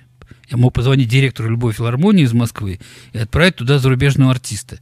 Но когда ты планируешь из одной точки в Москве артиста по всему Советскому Союзу, это всегда даты, сроки, э, маршруты, билеты, гостиницы. И всегда была, с этим была проблема. И поскольку я же математик по первому своему образованию, инженер, мне все время хотелось это как-то все организовать и все сделать, в общем, засунуть как бы в компьютер. И вот, и однажды, когда я изучал работу госконцерта, я понял, что там вот в отделе организации гастроли сидят менеджеры, и два менеджера, один делает скрипачей, а другой, положим, делает пианистов. И они сидят рядом в одной комнате, но они делают гастроли двух западных исполнителей в одни и те же сроки в одном городе. И понятно, что один концерт убьет другой, потому что любой западный исполнитель, он всегда перебивает все местные Конечно, концерты. конечно, конфликт интересов. Вот. И я понял, что в госконцерте люди не понимают, что реально происходит. И я взял и нарисовал таблицу всех концертов по всем городам и повесил, и пришел к к Так это были руководителю. вы? Он же стал... Да, потому что, когда меня направили в госконцерт студентом, мне дали задание написать диплом о работе этой организации. Это господин Сорочкин, он был профессором нашей кафедры, и он был начальником планового финансового отдела Министерства культуры Российской Федерации. Он сказал, иди в госконцерт, я там ездил на гастролы с хором «Веревка», они там все делают неправильно, иди там изучи и нам доложи. У меня такое было тайное задание. И вот я туда, короче, устроился, этим занимался. И вот я им нарисовал, как происходит в госконцерте концерты, что они не знают, что делают. Одни и те же, там было 17 менеджеров, которые занимались всем Советским Союзом. И когда директор это увидел, я ему говорю, а я могу это все в компьютер вставить. Вы будете сидеть на своем за своим столом, нажимать на кнопочку и все видеть, в каком городе, какой концерт, когда, кто едет, там, какие сроки. Он говорит, не может быть. Я говорю, точно. Вот у госконцерта была валюта, они закупили компьютеры. Ну какой? Это уже тогда 2000 стали делать. какой? Это уже какой год? Это, это, это, это, де- это 99-й, да. А, все-таки не 2000 а то я уже думала такая это дремучесть. до 2000 года. Да-да-да. Вот. И к этому моменту, ну, в общем, происходила такая история, что я был консультантом и занимался именно вот организацией э, автоматического управления. Ну, то есть, как бы все, все отделы работали внутри этой системы. А, Вот, и имея опыт первой своей профессии и как бы имея опыт второй, вот мне удалось создать такую систему. А потом я познакомился с Джоном Криптоном, западным импресарио, э, который делал тут гастроли канадского импекского балета, а я должен был уйти на диплом. И пришли ко мне, говорят, вот ты будешь заниматься гастролями канадского балета. Я говорю, я не могу делать, я ухожу на диплом. Они пошли к замдиректора. Ну где же. Мадонна? У нас время уходит. Я Мадонна. уже взмолилась. Итак, Понятно. когда же Мадонна? Ну хорошо, в общем, госконцерт, понятно, Мадонна. Этот концерт, билеты проданы за 4 дня, потому что в конце концов мы нашли, было принято решение делать концерт перед университетом. Тогда Мадонна писала книжки, и очень понравился кобрендинг с Московским университетом имени Ломоносова. И, в общем, решили сделать этот концерт. Ну и замечательно вроде. Были заняты площадки, Лужники, должен был быть футбол. Я предложил сделать концерт э, на другой спортивной площадке, которая хотела делать подобные концерты э, на Локомотиве. Там тоже оказался футбол, поскольку речь идет об Мгм. апреле, а мы делаем концерт в августе. Что в Москве больше нет площадок, чтобы сделать концерт. В общем, решили сделать концерт перед Лужниками.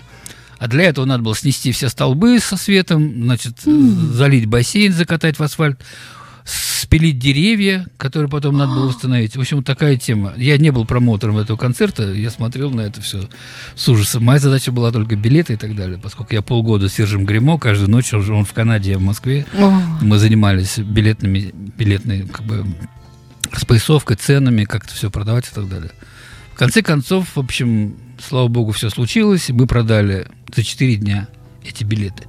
А продали только потому, что я придумал схему, чтобы продавать билеты только в одном месте. То есть я искусственно создал дефицит. Я сказал, билеты только в одном месте, в самом центре Москвы, в специально построенной кассе около детского мира. Там были такие павильоны, я вот этот павильон снял, у меня там, у меня же была моя автоматизированная система уже к тому времени, своя собственная уже я сделал, выйдя из э, проекта Контрамарка, я сделал свою билетную систему, она скромно называлась 1900.ru. Потому что я понял, что концерты – это время. Через, в, это, в это время люди меняют свою историю.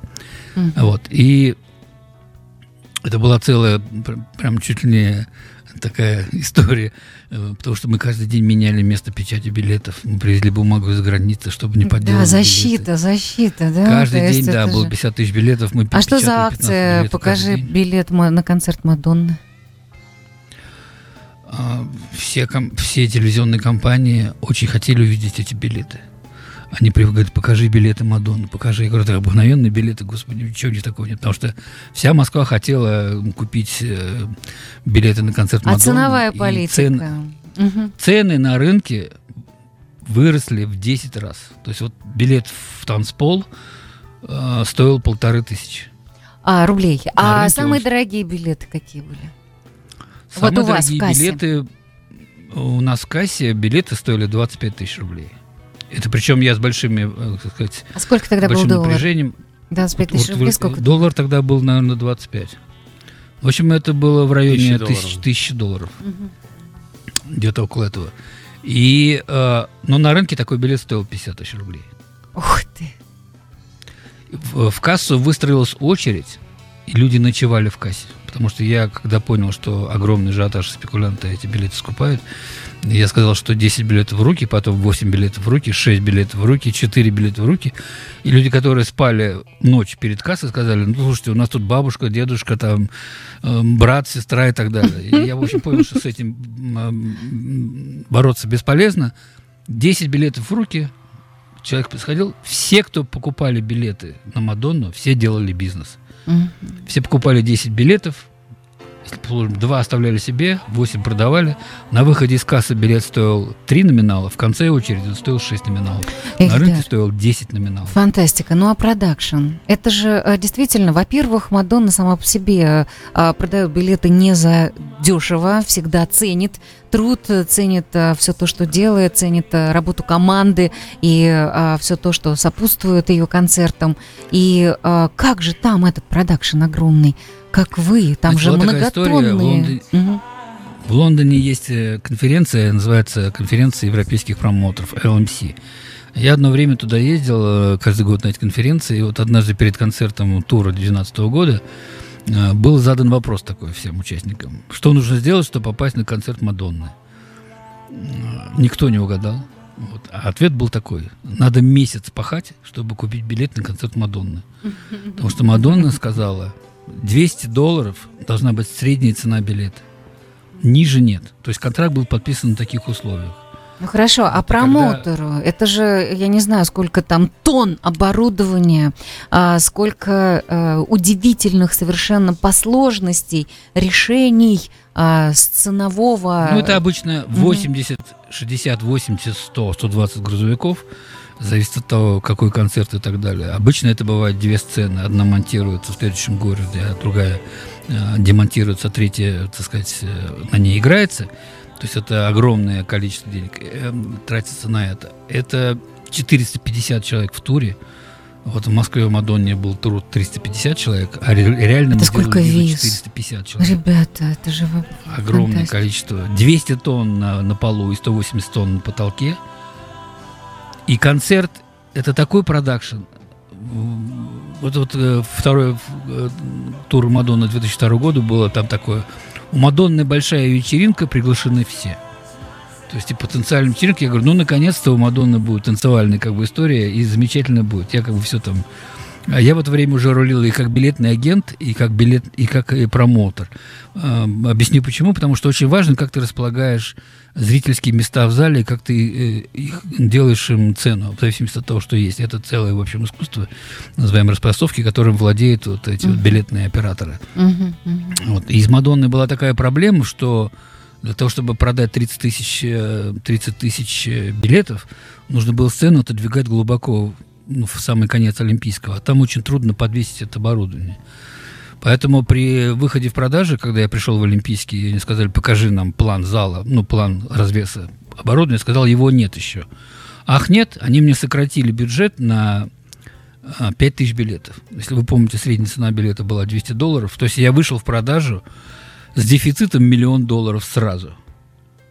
Вот это То есть я или выхожу в продажу сейчас, а мне сказали, вот мы тебе разрешаем вот так поставить сцену, а когда ты нам дашь точный план, и наши специалисты исследуют потолок, сможет ли это оборудование, олимпи- крыша Олимпийского выдержать, тогда мы тебе разрешим.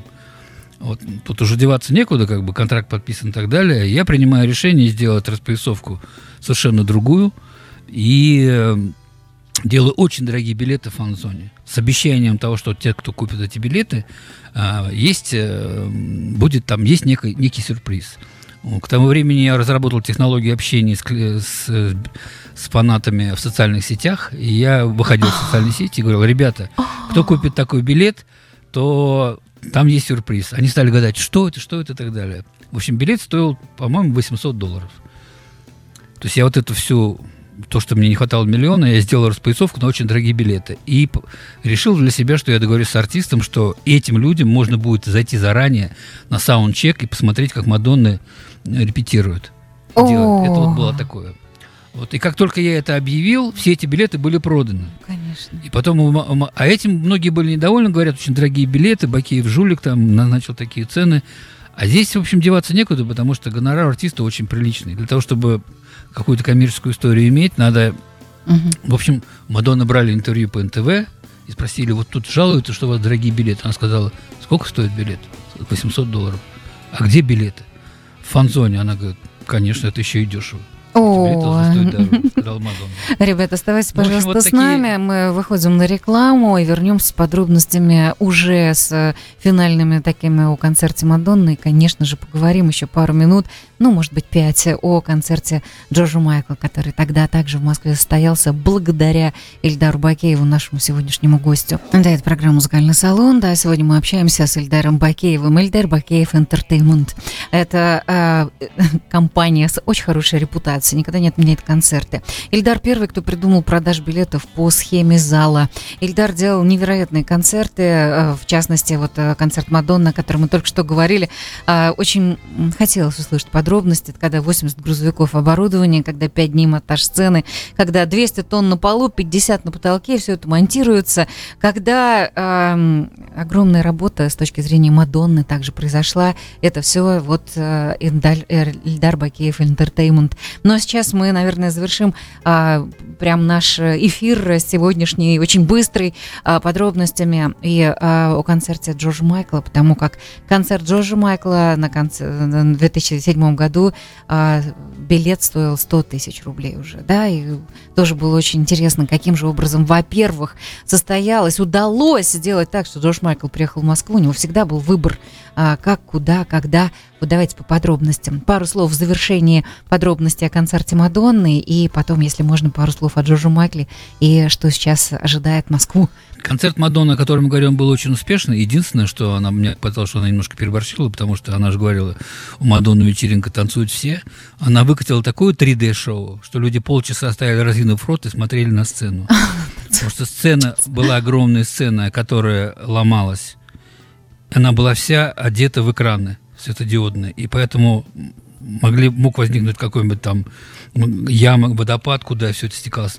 То есть э, по дизайну, по всему, это было что-то невероятное, вот с этой точки зрения. 2007. Ну и чтобы вы понимали, что такое концерт Мадонны э, по райдеру, мы, мы поменяли всю сантехнику, отремонтировали те гримуборные, в которых должна была находиться Мадонна. И по райдеру надо было сделать три пути движения на сцену. Один на- по одному из способов она едет на велосипеде, это один способ. Второй способ она едет через Бличера на машине, и третий она идет пешком. Все три пути должны были быть специальным образом подготовлены, специальный пол, там навес и так далее, и так далее. Вопрос, э, мы не знаем, что предпочтет Мадонна, должно быть готово все. Это такой артист, э, который, вот, э, она вкладывает столько энергии и сил в такие концерты, поэтому она сказала, что если рубашка или какие-то там туфли стоят 200 евро, то мой концерт, в который я вкладываю всю душу, столько денег и столько людей, не может стоить дешевле 200 долларов, понимаете? Вот, и она, конечно, стопроцентно оправдывает такие деньги, и поэтому ее концерт это просто э, просто праздник современной музыки и истории. Что касается Джорджа Майкла, была Прям пару такая же минут. история. Мгм. Два концерта в Москве, огромный гонорар. Я не был промоутером этого концерта, я был билетным агентом. Промоутером была компания «Главклуб». Они пришли ко мне как специалисты по распрессовкам и ценам и так далее. И говорят, вот у нас такой проект, нам нужно, чтобы ты занялся билетами. И я говорю, ребят, ну, в общем, тут история страшная. Э, Надо что-то придумывать. И я придумал люкс-портер, в котором билеты, было всего 12 рядов, и 20 мест в каждом ряду. Первый ряд стоил 100 тысяч рублей. Второй 90, третий 80 и так далее. В общем, в этих 12 рядах было около 900 тысяч долларов. Ровно той суммы, которой не хватало, чтобы концерт сошелся хотя бы в ноль. И мы получили разрешение у артиста сделать специальную фан-зону. И, в общем, я пошел... Все эти билеты были проданы. Я пошел на концерт и смотреть, кто же купил эти билеты по 100 тысяч рублей. По тому курсу это было 4,5 тысячи долларов цена билета. Вот это был 2007 год. Вот. Это были девочки, девушки, молодые женщины. Все обязательницы, э, все обязательно золотых клеток. Это или внучки, или дочки, или, так сказать, любовницы, или любимые жены. И папиков и так далее, которые сказали, это наш артист. Вот. Ну и, в общем, конечно, Обладательница а, уровень артиста и уровень цен на такой концерт это было полное соответствие. То есть эти все билеты были проданы, там мы делали всякие чудеса, и в конце концов, в общем, э, это было два дня. На второй день, когда люди пришли, меня попросили продлить на один час продажу билетов, потому что люди не успевали купить билеты. У нас выстроилась огромная очередь на этот второй концерт, и я сделал все, чтобы действительно, то есть мы договорились с артистом, и очень трудно было договориться с площадкой, потому что это запрещено, потому что люди, которые пришли уже в зал, они же должны сидеть и час ждать. Вот. Но тем не менее все это случилось, и был, был потрясающий концерт с этим, с этим невероятным экраном, который только он стоил 10 миллионов долларов. И Джордж Майкл, конечно, привез новый а, комплект оборудования был звукового в Москву, которого никогда тогда не было. Спасибо Самых огромное. сильных концертов в Москве за всю историю. А Где вас искать? Концерты в Москве. Есть у вас э, веб-сайт, да, чтобы посмотреть еще подробности о концертах, э, которые вы уже делали? У нас есть скромный сайт, который называется бакеев defistend.ru. Там есть все наши концерты и все концерты, которые мы будем делать, скоро там будут. Сейчас у нас, конечно, застой, Мгм. потому что нас принудительно закрыли, и мы полтора года уже не работаем. Ой, пусть все случится, пускай все откроется, а мы обязательно вернемся еще с, э, за вашими историями, которые вы а, к моменту, когда мы в следующий раз встретимся, обязательно поднакопите. А, давайте а, и здесь, и там э, будем обмениваться артистами и делать все на самом высшем уровне, интереснейшем, достойнейшем, ну и, конечно же, прибыльном. А я передаю э, привет и всей нашей команде, и Александру Борисову, и Катюше Субботиной, и Мартину Гоцманову, Ивану Маяцкову, Максиму Челькову, Ирине Подмареву, Якому Кутепову. Большой привет Сержу Лофте, Сергею Штрифан. На всех цифровых площадках, пожалуйста, найдите музыкальный салон. Если вы не услышали нашу программу с Игорем Сандлером и продюсерским центром Игоря Сандлера а, сейчас не успели, то, пожалуйста, вскоре она будет выложена а, везде. Также заходите на YouTube-канал Юлия Гениуш, там тоже можно найти что-то, чего вы еще не знаете. Ну, а я прощаюсь с нашим сегодняшним гостем. Спасибо вам огромное, э, Ильдар Бакеев, э, за такие откровенные, интересные подробности. Спасибо, Игорь Сандлер, за удивительнейшую историю, интервью э, с э, гитаристом номер один, наверное, один из Джеффом Беком. И обязательно вернемся через неделю в прямой эфир на Ройса и радио. Это музыкальный салон. И до встречи. Спасибо, Ильдар. Пока, Игорь. До свидания.